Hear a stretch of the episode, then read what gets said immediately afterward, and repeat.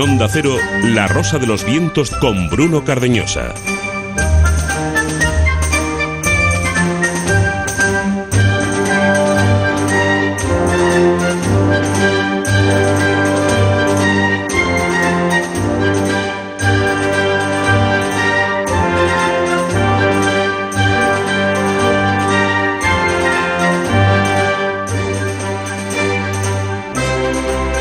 Uno no es consciente de lo que se logra con un programa de radio, la fuerza que esto tiene.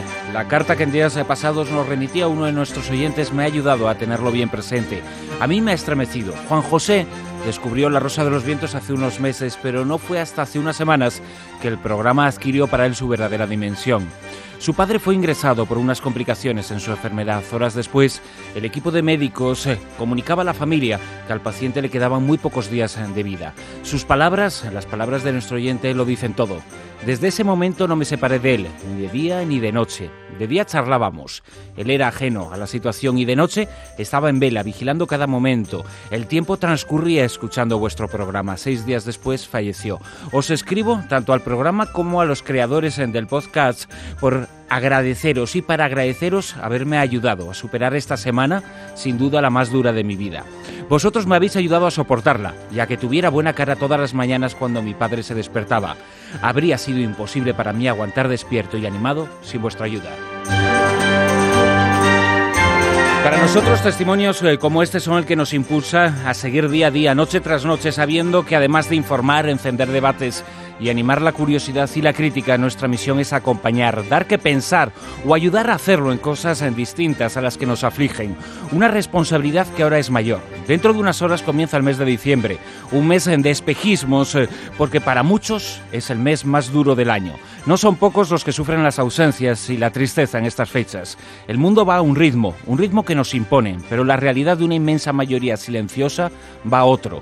Y ni las luces de las ciudades, ni las felicitaciones, ni los crismas, ni las reuniones familiares, ni los regalos, ni los anuncios de felicidad pueden cubrir los huecos involuntarios del alma.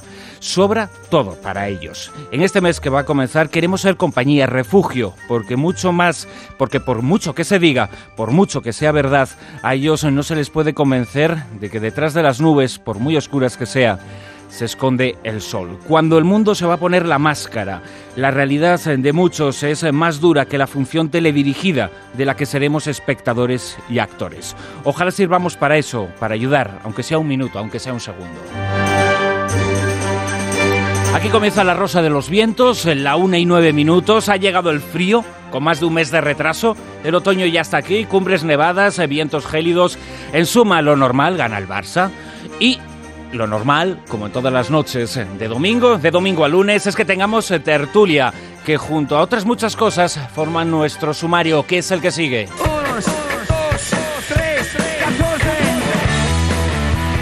Zona Cero, contamos con Manuel Carballal, con Jesús Callejo y nos visita nuestro viajero siempre en sus 32 rumbos, siempre por medio mundo, pero hoy en Madrid, en nuestros estudios, Josep Guijarro, con numerosos temas. El meteorito de Marte, aquel que tenía vida, restos fósiles, luego dijeron que no. Pues bien, ahora por fin es definitivo, sí, tiene rastros de vida. Después hablaremos de otros eh, asuntos, de un caso de poltergeist en Argentina, del acta de defunción de Cristo, con el presunto por delante, por supuesto, que hay que ponerlo siempre, del acelerador de partículas que está en marcha o del manual de magia de la CIA que acaba de conocerse.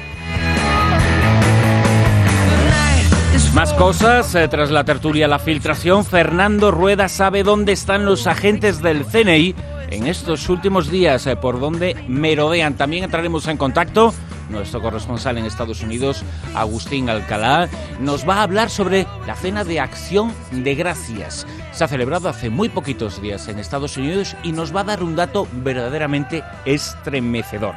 Tendremos la cara B, se ha desvelado, y eso que apenas ha informado de ello, que los ordenadores que todos o casi todos usan tienen una puerta trasera, es decir, un hueco en su seguridad. Está puesto ahí a conciencia por sus fabricantes. De esta forma, todos podemos ser espiados. También habrá cine, la toma 2 del Callejón, con José Manuel Escribano, titular.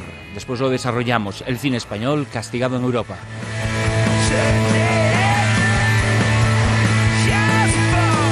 Mujeres con historia os presenta Milena Gesenska, la musa de Kafka, la musa del hombre que escribió la Metamorfosis. Polémica a propósito de la localización de unos mails intervenidos a expertos eh, relacionados con el cambio climático. Asunto muy interesante que nos comentará Martín Expósito en su termómetro de la Tierra. Martín Expósito, que estará en redacción, Silvia Casasola en la dirección, al frente de la parte técnica Sergio Monforte, en nombre de todos ellos un desnortado, eso sí, que mira al sur, Bruno Cardeñosa.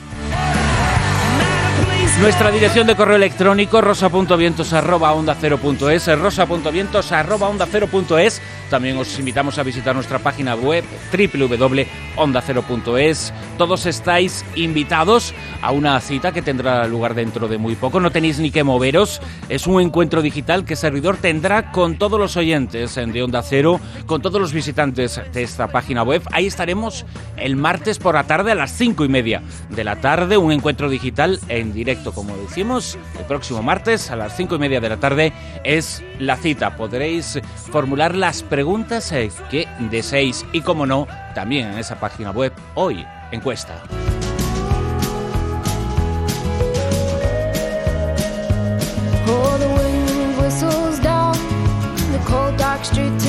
Con tema, Silvia Casasola, buenas noches. Tema de altura, nunca mejor dicho. Hola, buenas noches a todos. Pues sí, y de bastante altura, porque no nos vamos, vamos, al, al supercreador. Si realmente las personas que estamos aquí o los oyentes, pues, pues creen en eso, en un creador que lo ha creado todo. Y prácticamente, pues la pregunta que formulamos hoy es: ¿crees en Dios o en una fuerza divina? Y no hemos eh, dicho ni la pregunta y ya están votando todos los oyentes. Eh, no deja de ser la pregunta de las preguntas, la que más nos formulamos todos los seres humanos, ¿no? Y que queda muy poquito para meternos en unas fiestas donde la gente está sensible con estos temas. Y bueno, pues de momento se van decantando por el sí, en un 45% el no en un 23 y agnósticos en un 32. Ya veremos a ver cómo, cómo va quedando a lo largo de la noche. Veremos la evolución a lo largo de la noche y a lo largo de toda la semana, porque tanto la encuesta de hoy como la de ayer, en la que preguntábamos a nuestros oyentes si creían, no si querían, si creían que algún día Gibraltar sería devuelto a los españoles por parte del Reino Unido. Esa pregunta también estará durante toda la semana en marcha. Todas las encuestas de la Rosa de los Vientos, eh, siete días a la semana. Y la pregunta de hoy, insistimos, la pregunta de las preguntas. ¿Crees en Dios o en alguna fuerza superior o divina? Tres posibles respuestas. Sí, no o agnóstico. Y además, Silvia, un anuncio, otro eh, comentario importante, un nuevo concurso muy interesante porque es poner el logo a la Asociación Cultural Juan Antonio Cebrián. Pues sí, yo he querido esperar a que fuera tal día como hoy, 30 de noviembre, que coincide con la celebración que sería del cumpleaños de Juan Antonio Cebrián.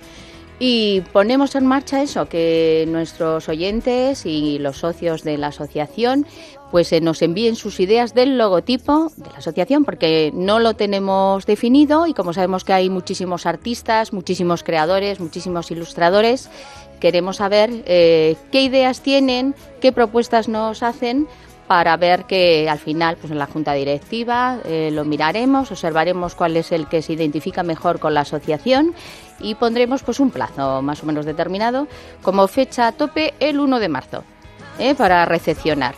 Y les podemos decir que todas esas ideas de logotipo, que nos gustaría que nos lo enviaran a poder ser por correo electrónico a asociación arroba indicando en el asunto logo. Y nosotros, pues como sabéis que estamos sin ánimo de lucro, pues lo que les damos en compensación, y creo que les gustará, es una biblioteca completa de Juan Antonio Cebrián, a cambio de este logotipo. La información que la seguiremos recordando en próximos eh, programas. Eh, también os informamos eh, que no se nos olvide porque si nos escucháis a través de internet en cualquier parte del mundo, porque nos escucháis desde todos los países del mundo, recibimos correos desde muchísimos sitios, podéis introducir vuestros comentarios, ese chat en directo con otros oyentes a través de Facebook. Una y quince minutos. Comenzamos. En Onda Cero, La Rosa de los Vientos. La Zona Cero.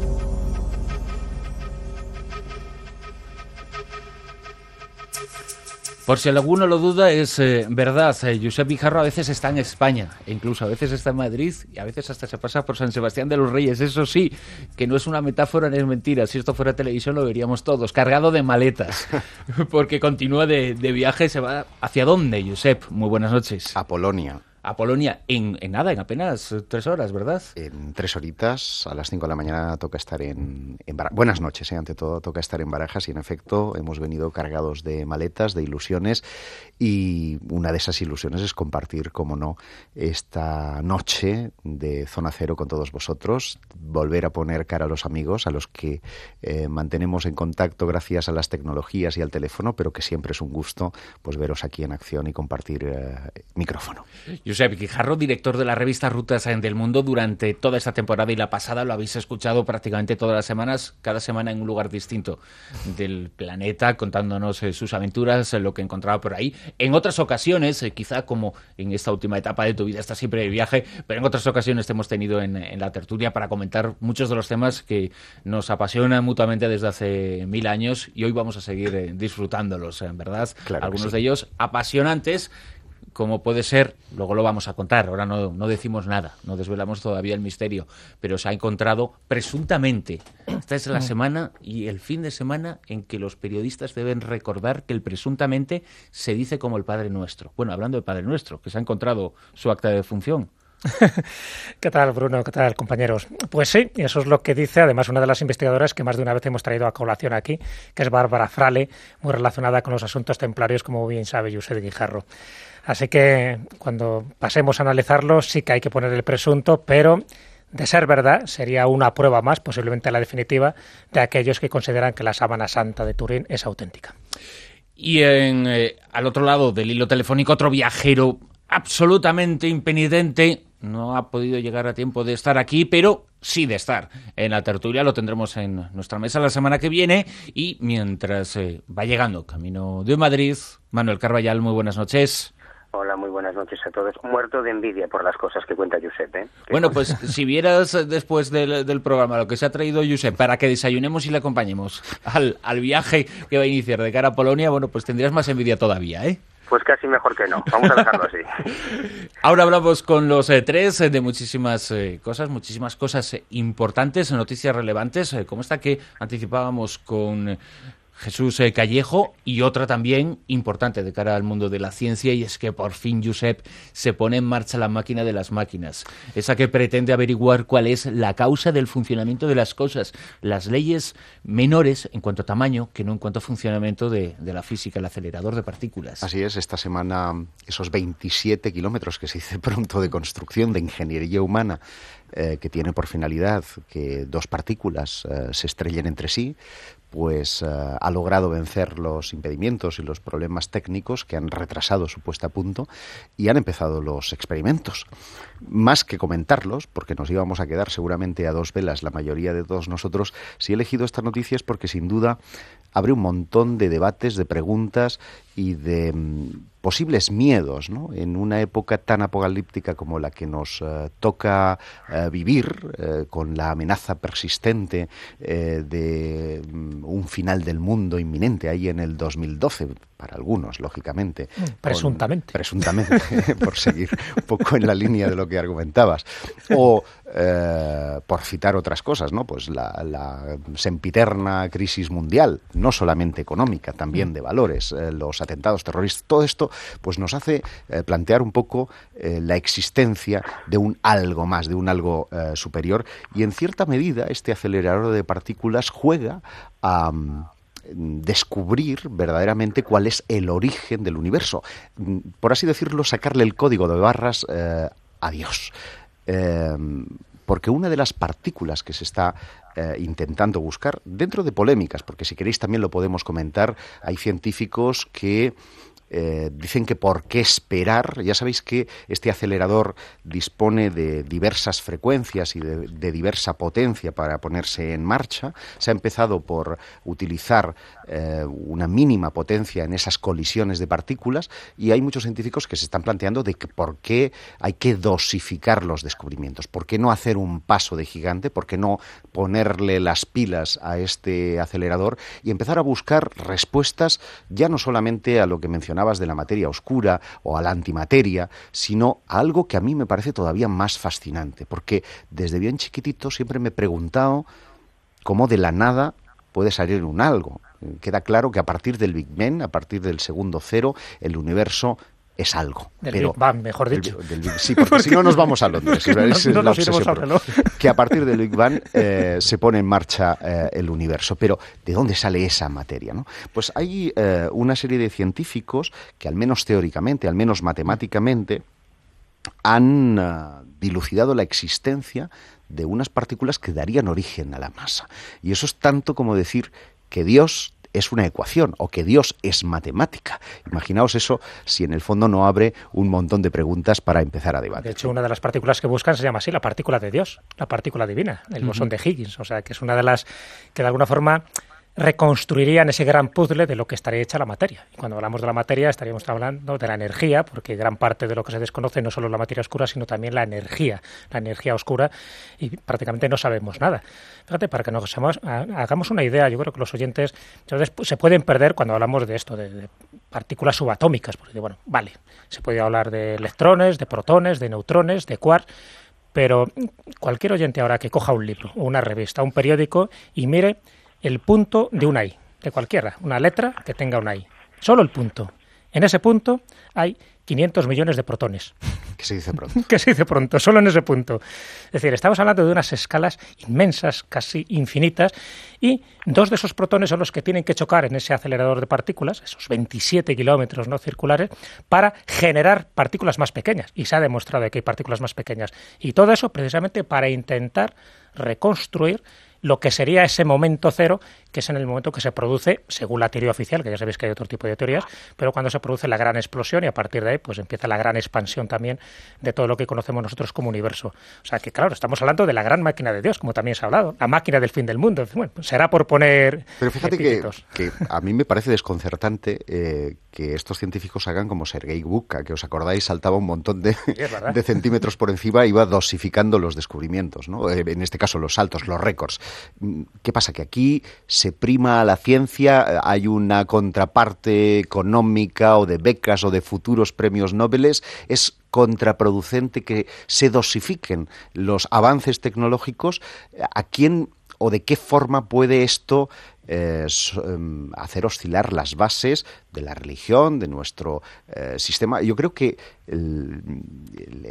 la noticia en sí no es tanto qué nos va a deparar esto, sino cómo juegan en definitiva los estamentos científicos a la hora de valorar, trabajar y dotar de descubrimientos a la comunidad científica. ¿no? A propósito de esto que comentáis. Sí, Manuel, yo, yo creo que tenemos que ser un poco realistas. Además, ahora que hay esta polémica tan grande en España por, por los recortes de los presupuestos para investigación, una cosa es el idealismo o, las aspiraciones de conocimiento que puedan tener nuestros investigadores y otra cosa, como ha sugerido Josep, son las becas universitarias para investigación, las firmas comerciales que están detrás patrocinando muchos laboratorios patentes. de investigación la inteligencia militar que sigue muy de cerca todas las aplicaciones militares que se puedan dar a ciertos descubrimientos y, no, no, no es tan sencillo como la libertad del investigador por descubrir la verdad última de todas las cosas. Y además, a mí me, da un poco de vértigo pensar, eh, estoy mirando ahora fijamente un puntito de una I que tengo aquí delante en un folio, me, me, da un poco de vértigo pensar que hoy, en, en el siglo XXI, nos planteamos estas cosas, pero nuestros grandes científicos, los grandes pensadores de la historia de la ciencia, Copérnico, Newton, o, si vamos más atrás en el tiempo, Hipatia, o, o Herón de Alejandría, o Leonardo da Vinci, en su momento también, cuando hacían los, sus, descubrimientos científicos, sentían probablemente el mismo vértigo que, que, sienten ahora nuestros investigadores. Yo entonces me imagino qué pensarán, qué tecnología tendrán los investigadores del siglo XXII o del siglo XXIII y me refiero a que estos titulares que salen con cierta frecuencia desde los años 60, 70, de la partícula de Dios, todo este tipo de cosas, yo creo que quizás son un poco de entusiasmo del investigador que está descubriendo algo nuevo, pero nos queda tanto por descubrir y la tecnología y las, las herramientas que tendrán los investigadores del siglo XXII y del siglo XXIII probablemente descubrirán muchas cosas que ahora ni siquiera nos imaginamos.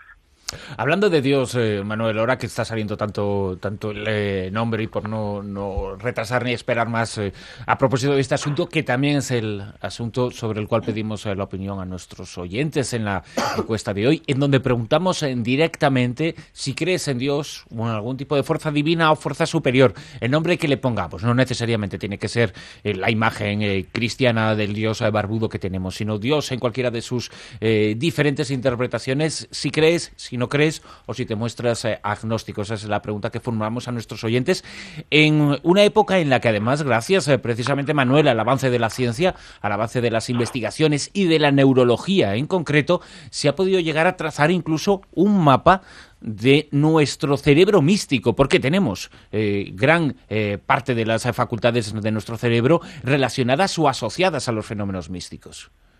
Claro que sí, además los científicos no son esos personajes insensibles vestidos con una bata blanca todo el día pegados a un microscopio que, que ha parodiado un poco el cine, ¿no? Hay, hay dentro de la comunidad científica personas con grandes inquietudes espirituales y con grandes creencias religiosas que han intentado aplicar la, la, ciencia o sus conocimientos científicos al estudio de esas, de esas creencias. Y dentro de las neurociencias en general, no solo la neurología, se han hecho eh, cosas interesantísimas.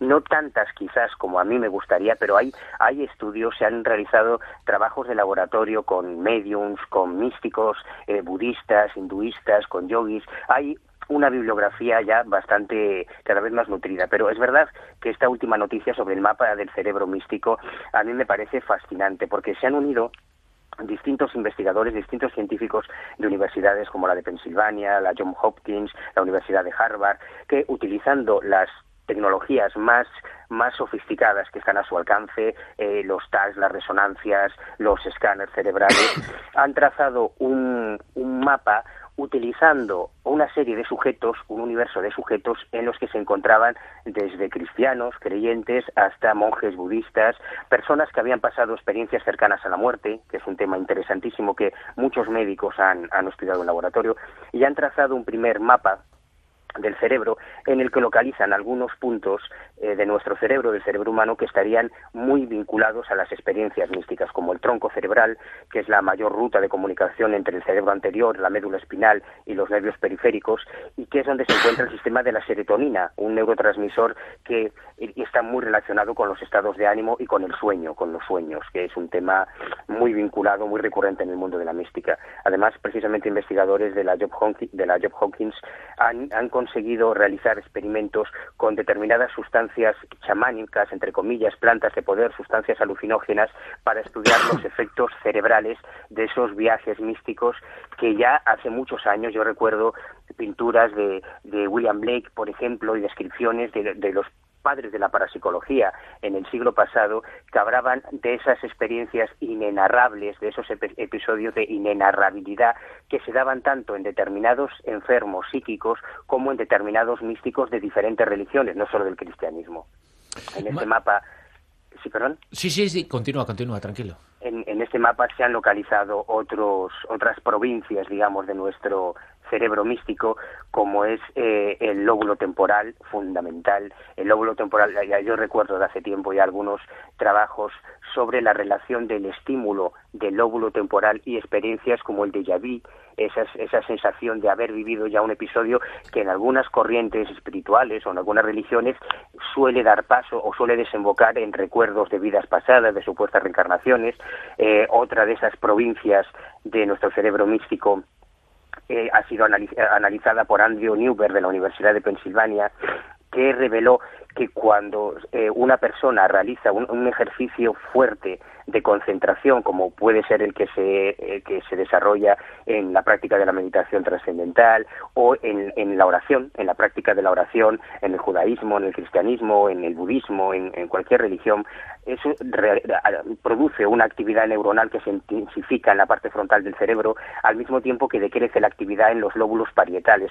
Es decir, hay toda una serie de, estudios muy interesantes, lo que tiene que ver con las experiencias cercanas a la muerte, que es apasionante y que está permitiendo que nuestros neurocientíficos estén dibujando ya ese mapa espiritual de nuestro cerebro. Pero eso equivale, equivale, Manuel, a decir que existen cerebros con una predisposición a vivir determinadas experiencias desde un punto de vista eh, místico o incluso eh, muy imaginativo o incluso paranormal um, y que hay otras fisiologías, por lo tanto, dadas al racionalismo.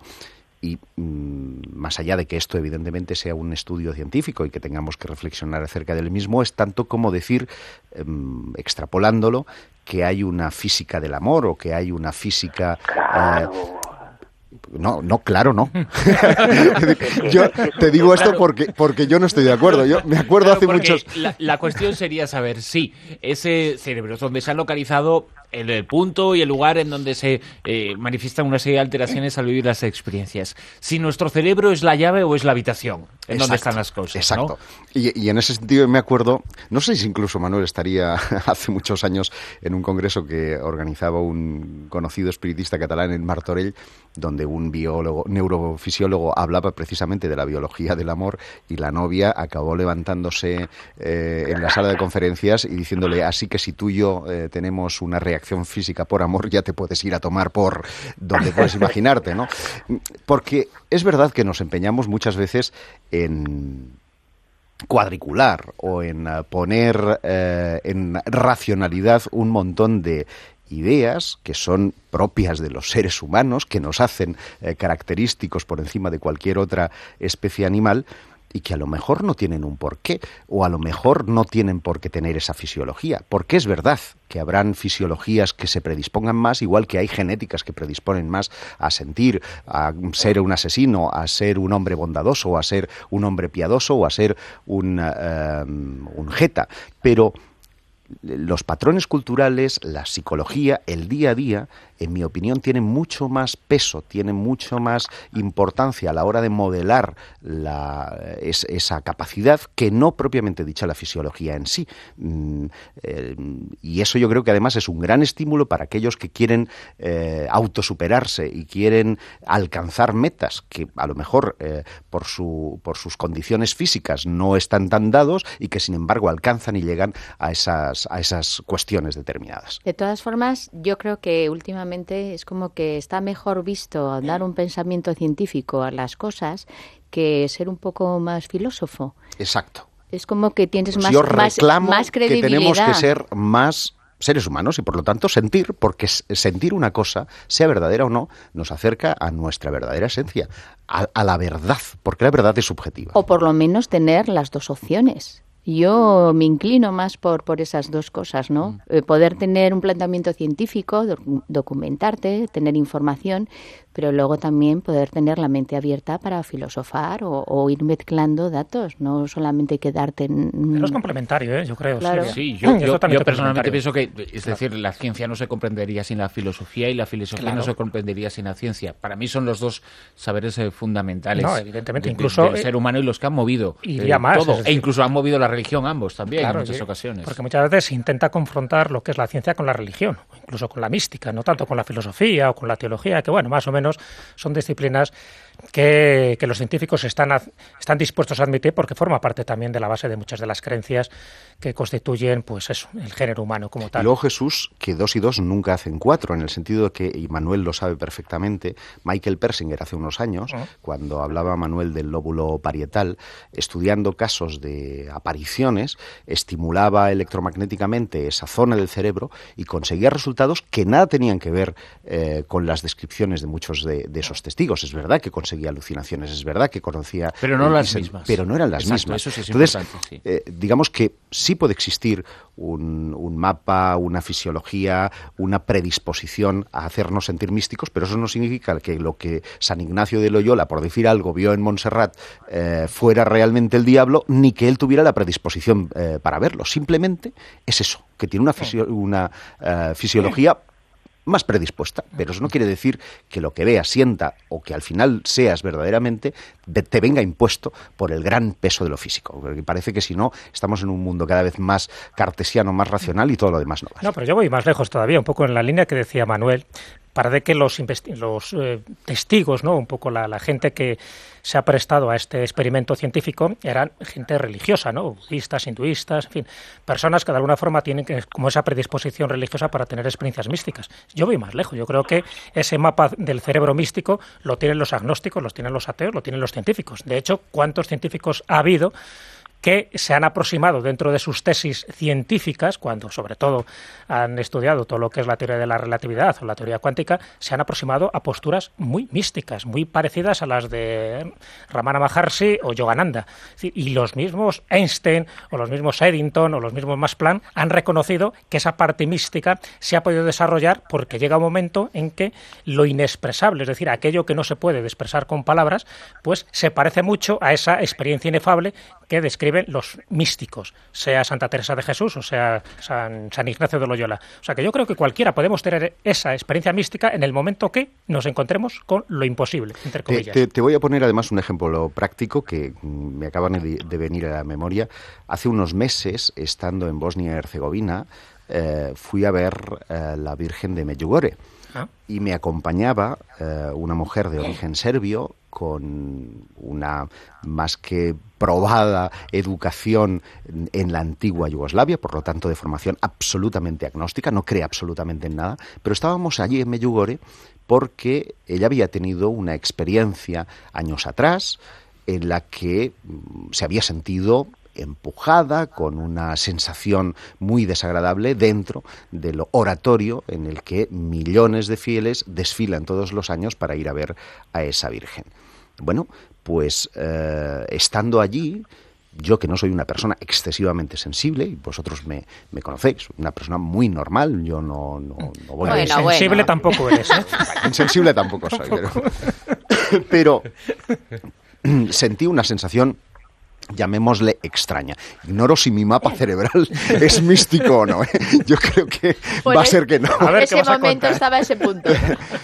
Pero en ese caso, em, yo creo que hay miles de factores, porque se me ocurrió sacar la brújula mm, pensando en una eventual em, alteración de tipo geomagnético o electromagnético y la, brújula oscilaba em, verdaderamente como si allí hubiera un imán o como si allí hubiera una historia. Yo no vi nada, obviamente, pero la sensación la tuve, sin ser, y vosotros me conocéis bien, un creyente, creo en, mi Dios, entre comillas, no creo en... en, y así también participo en la encuesta. Eh, muy bien, muy bien. No, creo en, el Dios, eh, llamémosle, iconográfico que la Iglesia Católica nos ha difugado, como ni en el de Alá, ni en, el de cualquier otra eh, religión, pero sí creo en un tema de la pregunta, ¿eh? Claro, claro. Exacto, para que aquellos oyentes que no nos estén escuchando y que igual estén a punto de, opinar, no hablamos del, dios barbudo con, un bastón, ¿no? sino de un concepto. del hacedor, del creador. Eh, bueno, lo que te quiero decir es, sin, sin entender eh, que tengo una predisposición a sentir o ver cosas eh, que además acompañado de una persona que definitivamente es muy agnóstica, pues a veces pueden sentir y se pueden experimentar eh, cosas y circunstancias, porque a lo mejor puede existir un mapa cerebral que te delimite o que te faculte a una determinada historia, pero hay un montón de aportes adicionales, de, sensaciones, de eh, ítems que te están influyendo seguramente mucho más al final que eh, la morfología cerebral o la genética. Jesús, el acta de defunción de Cristo que nos has comentado al comienzo de, de, la tertulia y que, bueno, en cierto modo seguimos viajando dentro de estos eh, asuntos del mundo de, lo religioso. Pues es una de esas noticias que ya te digo, de confirmarse, eh, sí que marca un giro inesperado a, a los debates que hay sobre la autenticidad de la sábana santa y sobre todo por la persona que proviene esta noticia. Hasta ahora, todas las cosas que ha revelado esta mujer, que ha tenido siempre el privilegio de bucear en los archivos secretos del Vaticano, pues son documentos que han dado muchísima luz, por ejemplo, al proceso de los templarios. Fue ella la artífice de descubrir aquel manuscrito de Chinón en el año 2003 que dio a conocer como el Papa Clemente V sí tenía la decisión de absolver a los templarios porque no se consideraban ni que fueran herejes ni que hubieran cometido ninguna de las barbaridades que se las acusaron, entre ellos, por ejemplo, la sodomía. Es decir, todo ese tipo de cosas quedaron reflejadas públicamente, firmado por el Papa. Lo que pasa es que luego, bueno, pues Felipe el Hermoso no quería que eso se llegara a divulgar y por eso durante tanto tiempo ha estado oculto. Bueno, pues la que sacó a la luz todo aquello fue esta historiadora italiana, Bárbara Frale. Ha hecho varias investigaciones en este sentido, incluso ha dicho que, por ejemplo, que los templarios llegaron a custodiar la auténtica sábana santa durante un tiempo determinado, que fue recogida de, bueno, pues de la cruzada, de la cuarta cruzada que se hizo en Constantinopla, que fue una verdadera salvajada, y una de las cosas que se salvaron milagrosamente fue la sábana santa. Y al final pasó a mano de los templarios y ella cuenta en uno de sus libros, en una de sus investigaciones, cómo un templario pues juró directamente sus votos eh, delante de la sábana santa, ¿no? lo que ella considera que era la sábana santa.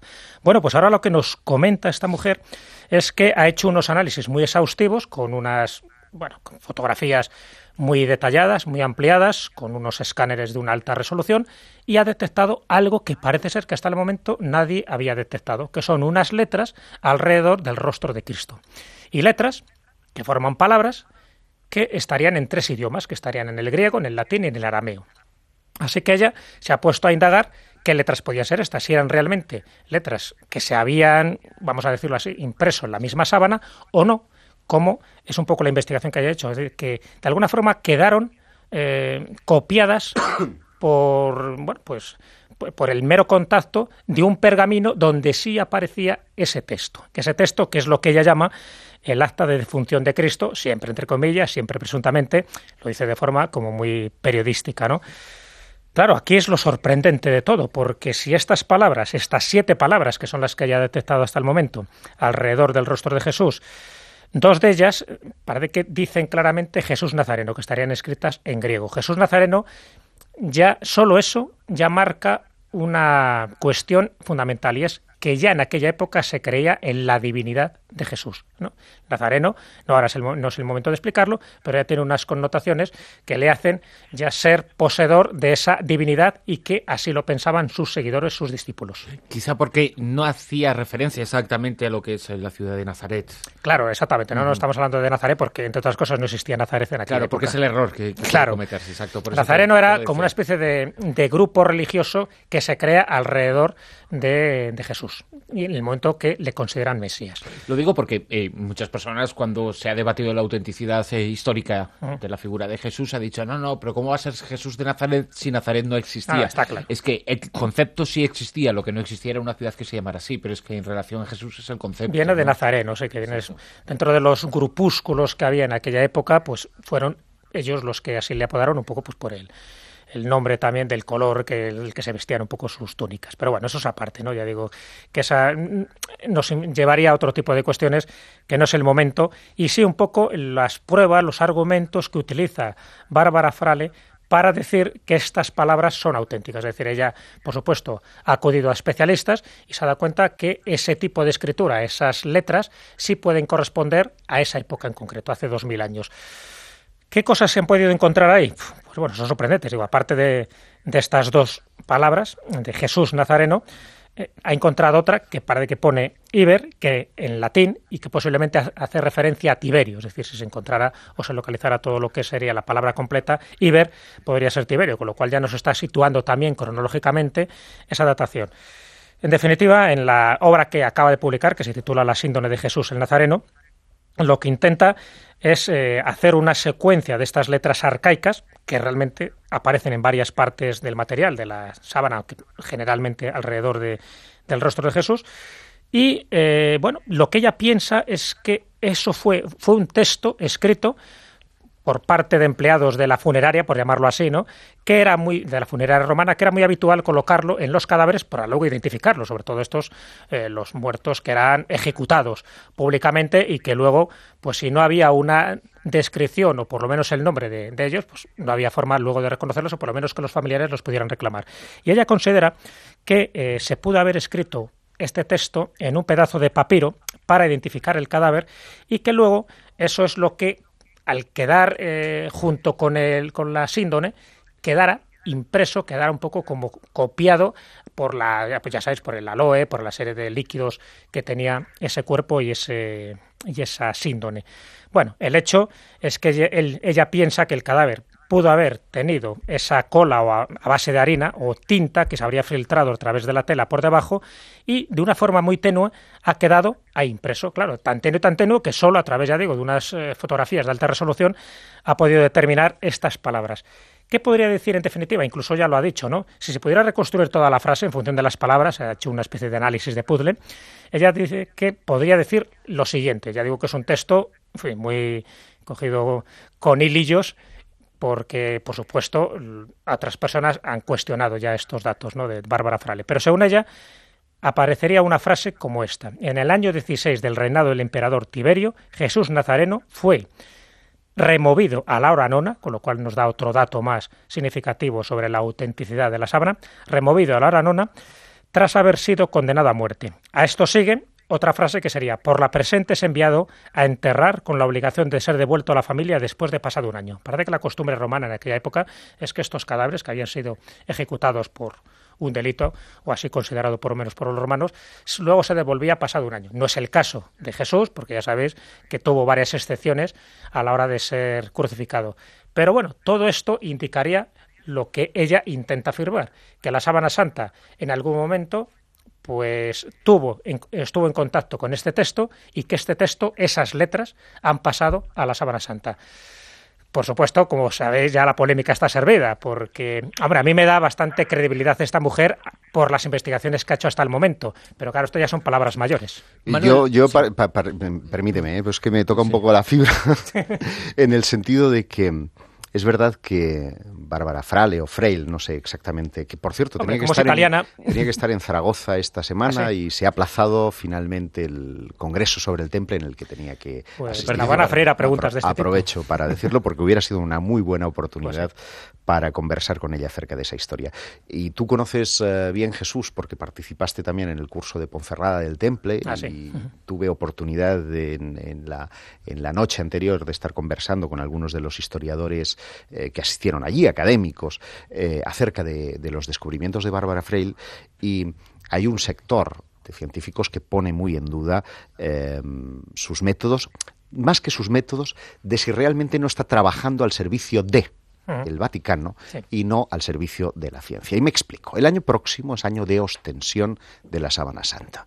Millones de peregrinos van a desfilar por Turín para ir a ver esta prenda y con motivo o con más razón para intentar ver esto que no sé si es un acta de función o un fax, porque macho han, puesto aquí prácticamente todo lo que, lo que se podía escribir. Pero es que además, si es cierto lo que ella dice, está invalidando buena parte de los argumentos que hasta ahora estaban utilizando eh, quienes defienden la autenticidad de la sábana. Y me explico. Según los usos eh, funerarios, las eh, costumbres funerarias de la época, se sabe que los lienzos los llevaban consigo los cristianos que bajaron de la cruz y trasladaron hasta el Santo Sepulcro a Jesús de Nazaret. Ignoro si le llamaban Jesús el Nazareno o no, porque no tenemos ningún documento histórico probado que eh, podamos utilizar como prueba de cómo era denominado él. Pero sí sabemos, y hay un estudio maravilloso hecho por el eh, patólogo de la Universidad de Valencia, el señor José Delfín Villalain, que se dedicó a examinar una reliquia que tenemos aquí en España, que es el Santo Sudario de Oviedo, y que se sabe que fue la prenda utilizada insisto, para quienes defienden que la sábana es auténtica, ¿eh? la prenda utilizada para envolver el rostro de Jesús por más eh, señas, demacrado y castigado por, el, por los romanos, para ser trasladado hasta el sepulcro. Y allí, según ya los propios evangelios, sabemos que se le despoja de esos lienzos, se inician las tareas de limpieza del cuerpo hasta que la llegada del sábado hace que tengan que abandonar el cuerpo y que se envuelva en lo que hoy conocemos como el santo sudario de Turín o sábana santa. Por lo tanto, ya me dirás tú cómo en ese proceso de limpieza uno se deja el fax pegado en la cara para que después aparezca eh, dos mil años después y la señora Freil lo desenvuelva. Para mí, esto me parece una obra de marketing maravilloso del, Vaticano. Vamos. Dentro de unos instantes vamos con una primera ronda de consultas de nuestros oyentes en rosa.vientos.es, eh, pero antes eh, de pasar con esas consultas, Manuel, a propósito de lo que han estado comentando Jesús y Josep, me gustaría saber la opinión, la opinión desde la perspectiva teológica que es una de las... Eh, me, sangra la lengua de mordérmela. me lo estaba imaginando. Pues podemos decir aquella frase de levántate y habla, ¿eh? Estos trabajos son muy entusiastas, probablemente muy bien intencionados, pero muy subjetivos. Muy hay, hay toda una serie de trabajos que orbitan en torno a la sábana santa que aunque se pretenden presentar como trabajos científicos yo me temo que son más devocionales muchas veces que, exclusivamente académicos desde los análisis del polen los supuestos leptones eh, leptones romanos acuñados por Poncio Pilato que se identifica. A mí me, estaba recordando esto del fax que estáis comentando aquellos análisis de las dos monedas que supuestamente se habían eh, descubierto, dibujadas en los ojos de la síndone de supuestos lectores romanos, que hombre, con muy buena intención y con un poco de imaginación, si empiezas a trazar, eh, a unir líneas y echarle imaginación, pues puedes ver los leptones romanos o puedes ver peniques ingleses. Yo creo que este tipo de trabajos están hechos con muy buena intención, pero si lo que basa es la si lo que falla es la, la, base, si realmente la datación de carbono 14 que todos los sindonólogos, sindonólogos estaban pidiendo desde los años 70 que se hiciese la datación de carbono 14 dice que la sábana no no es de la antigüedad que se le presupone, pues primero tendríamos que aclarar. Pero bueno, esa, es otra cuestión, ¿eh, Manuel, que, en la que podríamos polemizar eh, mucho acerca de, de si el análisis de carbono 14 es o no es eh, el método hay Un, hay un libro en catalán eh, extraordinario que igual conoces, eh, Josep, que es, no recuerdo exactamente cómo se titulaba en catalán, El escándalo de una medida, que, bueno, que es absolutamente demostrativo de no de la no validez del análisis del carbono 14, sino del fraude del fraude que, del, que habría sido aquella, aquella, prueba a muchos eh, niveles, ¿no? Pero claro... Pero una cosa, decime una cosa, por favor, de verdad, sinceramente, con la mano en el corazón, si los análisis que hizo el Vaticano, si esos, mismos análisis de carbono 14 hubiesen dado que la sábana era de, de hace dos mil años, se habrían escrito esos libros los defensores de la síndone habrían puesto el mismo empeño en exigir el rigor científico. Ya no hubiera, ya no hubiera sido necesario. Eh, Manuel, eh, la mayor parte de las informaciones que, por ejemplo, aparecen en ese libro se sabían antes de la publicación de los resultados. ¿eh? Claro antes de la publicación de los resultados y todavía no se había dicho si era medieval o no era medieval. Ese es el asunto y las eh, grabaciones con las diferentes eh, medidas, los pesos, los procesos de limpieza, la absolutamente patológica para mí eh, a nivel psíquico participación del director del laboratorio encargado del análisis del carbono 14 en Oxford, que fue absolutamente demencial desde, desde un principio. Yo creo que, y ojo, dicho todo esto, los análisis, independientemente de ello, mm, pueden haber llegado a una conclusión que sea la válida, que pudiera no ser auténtica. Ojo, ¿eh? yo no, estoy diciendo eso. De todas maneras, yo quisiera centrarme de nuevo en, la noticia, porque si entramos en lo del carbono 14, podemos estar discutiendo mucho acerca de la validez o no validez, insisto, y además que hay otras pruebas eh, muy recientes. Eh, que me queda muy poco tiempo. Pues nada, simplemente decir que las fotografías a las que haya podido acceder eh, Frail no pueden ser otras que las que hizo el, equipo norteamericano cuando en el 78 examinó la Sabana Santa y la fotografió, la cartografió. Que yo sepa, no hay otras fotografías en alta resolución, eh, digamos, a las que ella haya podido tener eh, un, un, acceso para llevar a cabo ese estudio, vamos, no sé. Consultas de nuestros oyentes, eh, rosa.vientos.es, Martín Espósito, muy buenas. Hola, muy buenas noches. Pues vamos con el correo, por ejemplo, de Fina, que nos cuenta que hace muy poquito estuvo en el espectáculo de Anthony Blake y que le pareció sorprendente cómo era capaz de leer la mente de los espectadores que estaban en la sala. No sé cuánto hay de telepatía y de truco en el show, se pregunta Fina. ¿Me podéis comentar algo sobre el tema? Yo creo que Manuel sabes un poquito de esto, ¿verdad? Sí, yo le puedo decir... Que tiene poderes Anthony Blake, ¿no? De que telepatía, nada, y efectos de mentalismo el 100%. Anthony Blake es uno de, no es el único, pero es uno de los mejores mentalistas que tenemos en España, es decir, un prestidigitador, un ilusionista especializado en esa disciplina mágica que se llama mentalismo, que además creo que en la segunda hora vamos a hablar un poquito de esto. Hablaremos, hablaremos. De todas formas, Manuel, anticipanos un poco, ¿no? Dinos alguna pequeña pista. ¿Cómo se hace uno de estos trucos? Es que hay muchas formas, hay muchas formas. Anthony Blake, por ejemplo, dentro del mundo de la magia, está considerado, no me preguntes qué es un unil, pero Anthony Blake es uno de los mejores expertos en el uso del uñil y es un auténtico maestro en el uso del uñil, que es lo que utiliza para eh, efectos de premoniciones, para efectos de telepatía y bueno, si queréis algún día os hago una demostración ahí en el estudio y lo contáis vosotros. ¿Con uñil o sin uñil? que hay que decir, que Manuel Carvallal es un excelente también mentalista, que lo, conocemos, por eso... Oye, pues te tienes que comprometer, ¿eh? Sí, sí, lo que pasa es que luego igual me quemáis, ¿eh? porque luego vais a empezar, como siempre, cómo se ha hecho, cómo se hace, cómo se hace, y, porque realmente lo que estás haciendo es ocultar o hacer disimular los verdaderos poderes que, que tienes, ¿no? Exactamente. Más consultas.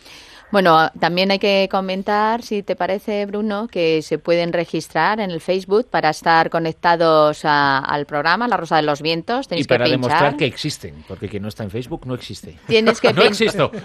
Tienes que pinchar en escuchar en, en escuchar en directo. Estás escuchando el programa por internet y a la vez pues puedes comentar, como ha hecho José Luis, como ha hecho Tomás, como ha hecho Carmina, que nos envían buenas noches y nos podéis formular alguna pregunta que yo se la dirijo a nuestros tertulios. Y luego, pues por ejemplo, tenemos a Oscar que dice que ha visto un documental en televisión que habla de operaciones médicas en las cuales se sustituye la anestesia general por la hipnosis. Y bueno, pues no sabe qué credibilidad darle a este asunto, que le parece un documental serio, que si lo llega a ver por internet, pues no le hubiese hecho la mínima importancia, no le hubiese dado referencia al asunto. Y entonces lo que quiere saber es qué opináis sobre, sobre ello, si es una locura, si realmente se hacen operaciones por, por sin anestesia. Precisamente la semana pasada en el programa de Lo que sé del miedo en Antena Neo, que es el programa que presento, hicimos una demostración a través eh, de la participación de un hipnólogo, no de una operación con anestesia provocada por hipnosis, pero sí de mostrar en cierto modo cómo la hipnosis se genera pues eh, ese estado sustitutivo a un pequeño eh, hasta un pequeño punto, ¿no? Del, de, la anestesia y cómo la persona que se estaba sometiendo a hipnosis, eh, pues por ejemplo, podría, podía soportar determinados dolores que de forma absolutamente consciente no. Pero sé sobre el tema de la hipnosis conoce mucho. Doy fe, doy fe, mm, voy a contar una anécdota personal acerca de esa historia. Eh, en la mili, en el servicio militar, que a mí me tocó hacerlo, me llamaban el brujo, porque en aquella época hacía hipnosis y la forma que tenía de librarme de las guardias era que mi capitán médico, apasionado por las cosas que veía que yo hacía, me puso a medio regimiento a hacer anestesias médicas. Y te doy fe que tíos como armarios eh, eran abiertos con su bisturí, con mi anestesia y no pasaba absolutamente nada. Es decir, la respuesta es que afirmativa. lo que y me consta además que durante la Segunda Guerra Mundial eh, se habían utilizado eventualmente cosas de ese tipo. Ahora ignoro yo que realmente pueda haber un estudio demostrativo, ¿no? De hasta qué punto esa sugestión hipnótica, porque no olvidemos eh, que estás hablando del poder de la voz eh, sobre la otra persona y de una relajación profunda. Eh, y por lo tanto, si aceptamos que la hipnosis es buena para administrar un, anestésico, mm, una droga interna, mental, eh, que segreguemos y que por lo tanto nos adormece o nos hace que, que nuestro dolor desaparezca más que no, que no esté ahí presente, Admitimos, por lo tanto, que los yogis tienen esa misma capacidad, porque en el fondo están sometiéndose a un estado de relajación profunda, como un meditador pudiera decirlo, o como un místico, por regresar a la, primera de las cuestiones que hemos planteado. Incluso se han dado casos de personas que no pueden aguantar la anestesia y entonces, claro, utilizan este método para poder operarlas. Muy rápido, muy rápido, Teresa dice que ha llegado a sus oídos los nombres de reptilianos, reptiloides, illuminatis. ¿Qué nos pueden decir sobre ellos? ¿Qué tienen en común? La serie V. Eso iba a decir. Perfecta, con esa nos quedamos, de verdad, porque es la respuesta perfecta a, a esta cuestión. Se habla tanto, ¿verdad?, eh, de esto, eh, Josep, últimamente, que si los Illuminati, que si Barack Obama va a demostrar la existencia de los reptilianos, pero ¿qué le está pasando a la gente? Bueno, me he no? encontrado en muchas ciudades, sobre todo en, en Europa, eh, en, en muchas calles, una especie de resistencia anti-Obama, en donde se le pinta como medio eh, reptil Y hay una, una, una, vamos, una lectura que dice Obamagedón. Bueno, en YouTube ahí circula una grabación curiosísima de la hija de Bush, que está nada, comentando una serie de cosas, y cómo poco a poco se va transformando su rostro para convertirse en el rostro de un reptil, diciendo que esa es la prueba evidente de que realmente ella y toda su familia son reptilianos. Bueno, las estupideces llegan hasta ese extremo. Pues sí. Hasta aquí la primera hora de La Rosa de los Vientos. Podéis seguir eh, formulando vuestras eh, preguntas y cuestiones en rosa.vientos.es, participar en directo en el programa a través de la página web y de Facebook en onda cero.es. Después continuamos con muchos otros temas apasionantes con Manuel Carballal, con Giuseppe Quijarro, con Jesús Callejo, nuestros contertulios esta noche. Ahora, sí, tiempo para las noticias y después continuamos.